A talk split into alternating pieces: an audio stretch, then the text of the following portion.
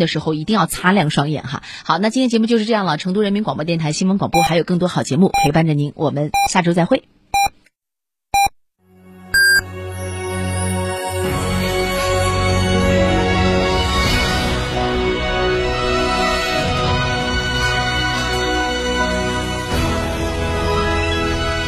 成都的声音，FM 九九点八，成都人民广播电台新闻广播。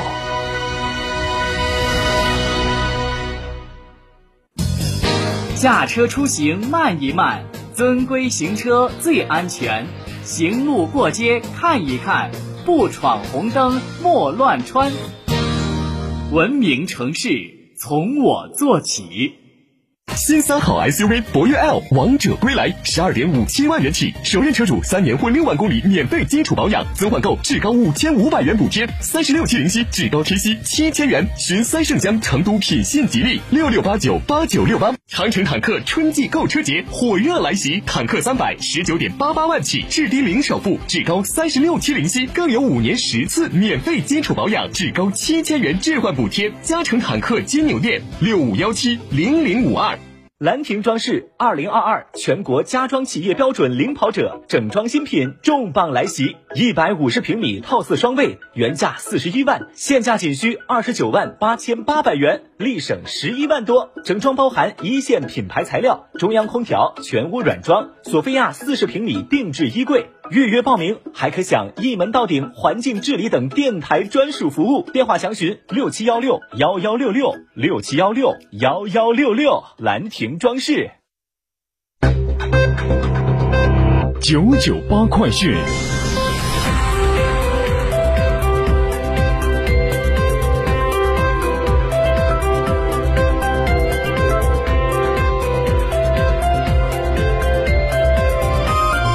各位听众，大家好，欢迎您收听九九八快讯，我是浩明，为您播报新闻。首先来关注两会的最新消息。就在刚才，习近平全票当选为中华人民共和国主席。同样，就在刚才，习近平全票当选为中华人民共和国中央军事委员会主席。赵乐际当选为第十四届全国人民代表大会常务委员会委员长。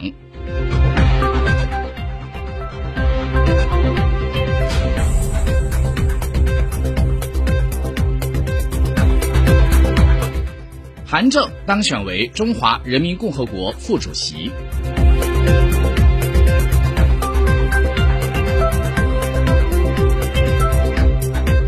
好，再来关注一下其他消息。今天早上，我国在太原卫星发射中心使用长征四号丙运载火箭，成功的将天绘六号 A B 星发射升空，卫星顺利进入预定轨道，发射任务获得圆满成功。这颗卫星主要适用于地理信息测绘、国土资源普查和科学试验研究等任务。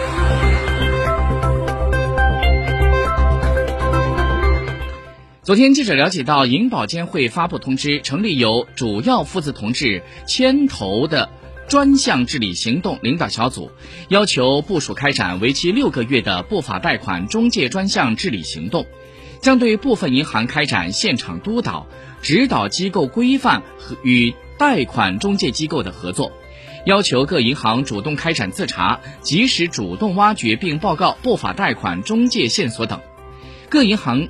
金融机构应该增强自主的获客意识，严禁主动向贷款的中介机构让渡金融服务。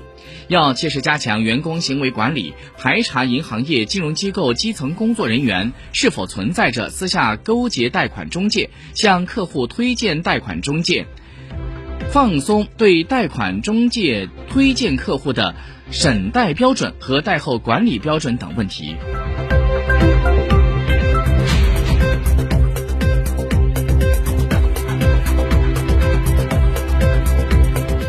昨天，国家医保局发布了《二零二二年医疗保障事业发展统计快报》。二零二二年基本医疗保险基金累计结存四万两千五百四十点七三亿元。二零二二年全检全年的医保基金支付核酸检测费用四十三亿元。二零二一年到二零二二年，全国累计结算新冠病毒疫苗及接种费用一千五百多亿元。截至到二零二二年年底，基本医疗保险参保人数。一十三万四千五百七十万人，比上年同期减少了一千七百二十七万人，同比下降百分之一点三，参保覆盖面稳定在百分之九十五以上。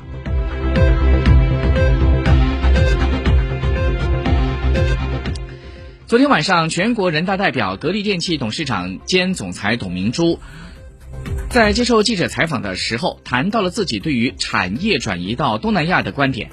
他认为。在东南亚等国家建厂，劳动力的成本会降低。他说：“我们不能够逐利而行，我们的心中时时刻刻都想着中国。虽然会给我们自己带来挑战，但是我们非常有信心。”因为没有能够履行一千一百万元捐赠的承诺，中国矿业大学九零后的校友吴优被母校基金会告上法庭，成为了失信被执行人。资料显示，二零二二年的七月，双方赠与合同纠纷在徐州首次开庭。就在今年一月份，吴优被列为了被执行人，执行标的为一千一百多万元。二月二十一号，吴优被纳入到失信名单，受到了限制消费令。此桩纠纷源自于中国矿业大学史上最高的捐赠，那是在二零一九年的四月十号，中国矿业大学在一百一十周年校庆之际，公开宣布其二零零八级校友吴优捐赠一千一百万元，支持学校的事业发展。根据央视新闻消息，在昨天二零二三年 U 二零男足亚洲杯小组赛 D 组第三轮比赛中。中国队一比一战平了吉尔吉斯斯坦队，排名小组第二，晋级本届赛事八强。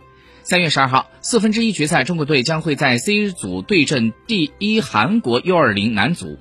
公开的资料显示，中国国青队上次进入八强，那是在二零一四年了。韩国总统办公室在九号通报，韩国总统尹锡悦将会在三月十六号到十七号访问日本。当地时间三月九号，美国总统拜登发布了二零二四财年预算，预算的总规模接近六点九万亿美元。彭博社消息，拜登将会敦促对亿万富翁征收百分之二十五的税。国际能源署的署长比罗尔当地时间九号警告，欧盟未来能源价格将会显著的上涨，廉价的天然气将不复存在。天然气价格将不会与西方制裁俄罗斯之前的价格相同，消费者应该为此做好准备。他强调，即使重新推动开发新的气田，这些气田投产也需要数年时间。他呼吁家庭和企业继续减少天然气的用量。德国能源监管机构联邦网络局负责人穆勒也表示，德国不排除明年冬天可能会出现天然气短缺的情况。